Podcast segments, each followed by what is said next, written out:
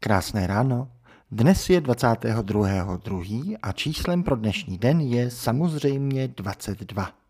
Tolik dvojek v datu na jednom místě. Na co se jen v takový den u snídaně zaměřit? Světový trh s prvkem s atomovým číslem 22 byl v poslední době velmi klidný. Ceny se nijak nezvýšily ani po zásadním oživení poptávky po tomto kovu letos v lednu. V české ekonomice ale budou dnešku vévodit asi dvě témata. Tím prvním bude, že konečně zase správně měřená česká inflace bude po týdnu opět přehlušena dnešním vyhlášením nadhodnoceného výpočtu dle Eurostatu. Dnešní divností bude, že ji nově nadhodnotí méně – tuto proměnu si ke snídaní rozebereme zítra. Teď zbytečně nevyzrazujme dnešní data ze zbytku zemí, která budou oficiálně z Bruselu zveřejněna až dnes předpolednem.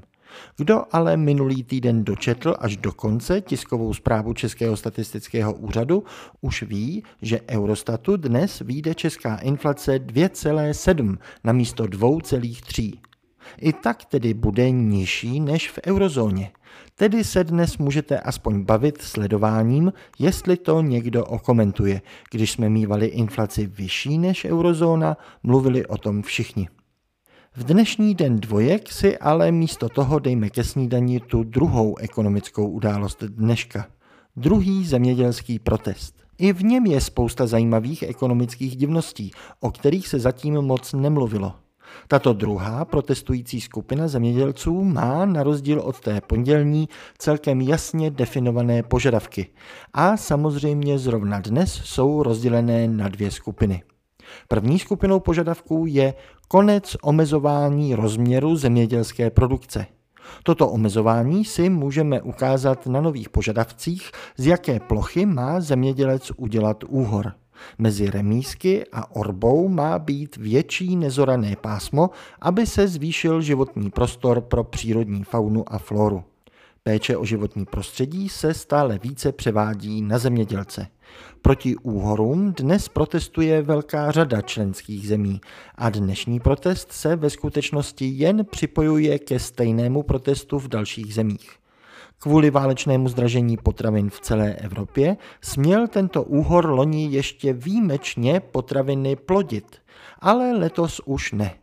Ekonomicky to sice trochu produkci omezí, ano, ale na druhou stranu si každý zemědělec vybere vždy ten nejméně úrodný kus půdy, který prohlásí za úhor, takže skutečné omezení bude menší, než zemědělci často tvrdí první skupině jsou i další požadavky na konec znevýhodňování evropských zemědělců oproti zemědělcům ze třetích zemí.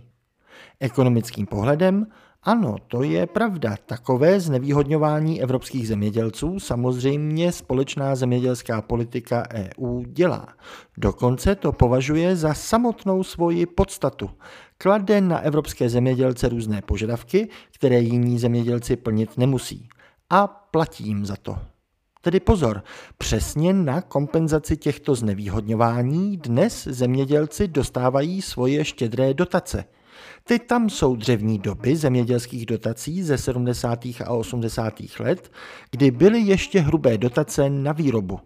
Dnes se ale zemědělské dotace překlápí do modelu, kdy si těmi dotacemi kupujeme jednotlivé služby, které chceme, byť znevýhodňují výrobu. Chceme, aby se ptactvo a hrabožstvo na úhorech mělo lépe. Tak, kdo to splní, ten dostane dotaci jako kompenzaci. Kdo splní snížení skleníkových emisí, ten bude kompenzován. Tím nám ale v dnešních požadavcích vyvstává paradox. Pokud by protest dosáhl cíle a omezil omezování výroby, padlo by tím samo zdůvodnění dotací. A pokud volají po snížení kontrol, tak právě ty kontroly zajišťují, že za dotace skutečně daňový poplatník získává ty služby. Jistě, ty kontroly se dají dělat složitěji nebo jednodušeji, ale moderní chytré zemědělství znamená, že i na tu byrokracii už jsou chytré aplikace, které papírovačku významně ulehčují. Korunu pak těm paradoxům nasazuje druhý požadavek dnešních protestů – omezení dovozu obilovin z Ukrajiny. Není náhodou, že dnes neprotestuje ani většina unijních zemí, ale jen těch deset v nejtěsnější blízkosti Ukrajiny. A vyzrazuje to tím asi hlavní cíl protestů. V roce 22 se dovezlo do Evropské unie číslo pro dnešní den 22 milionů tun obilnin. Loni to bylo 40 milionů a zemědělci chtějí návrat pod ochranná křídla cel. Aspoň na těch 22 milionů. Znovu ve stejné retorice, že levnější jídlo ze zahraničí omezuje unijní produkci. Včetně vytváření paradoxního strachu, že levnější jídlo ze zahraničí způsobí v Evropě hlad. OK, ale co když to nebyla Ukrajina, ale světové ceny, co sem dovezli více obilí? Jistě, od byť ekonoma je to překvapivě radikální návrh, ale v roce 22 byla průměrná cena pšenice 1000 dolarů za bušl. Loni 700. Což? No, já věděl, že to neprojde. Já to jen navrhoval. Tak si dnes užijte paradoxů evropské zemědělské ekonomiky v přímém přenosu od českých hranic. Tam se dnes bude bojovat hlavně za cla na unijních hranicích. K dotacím je třeba býti způsobilý. Pak tím však lze šermovat i u obilí.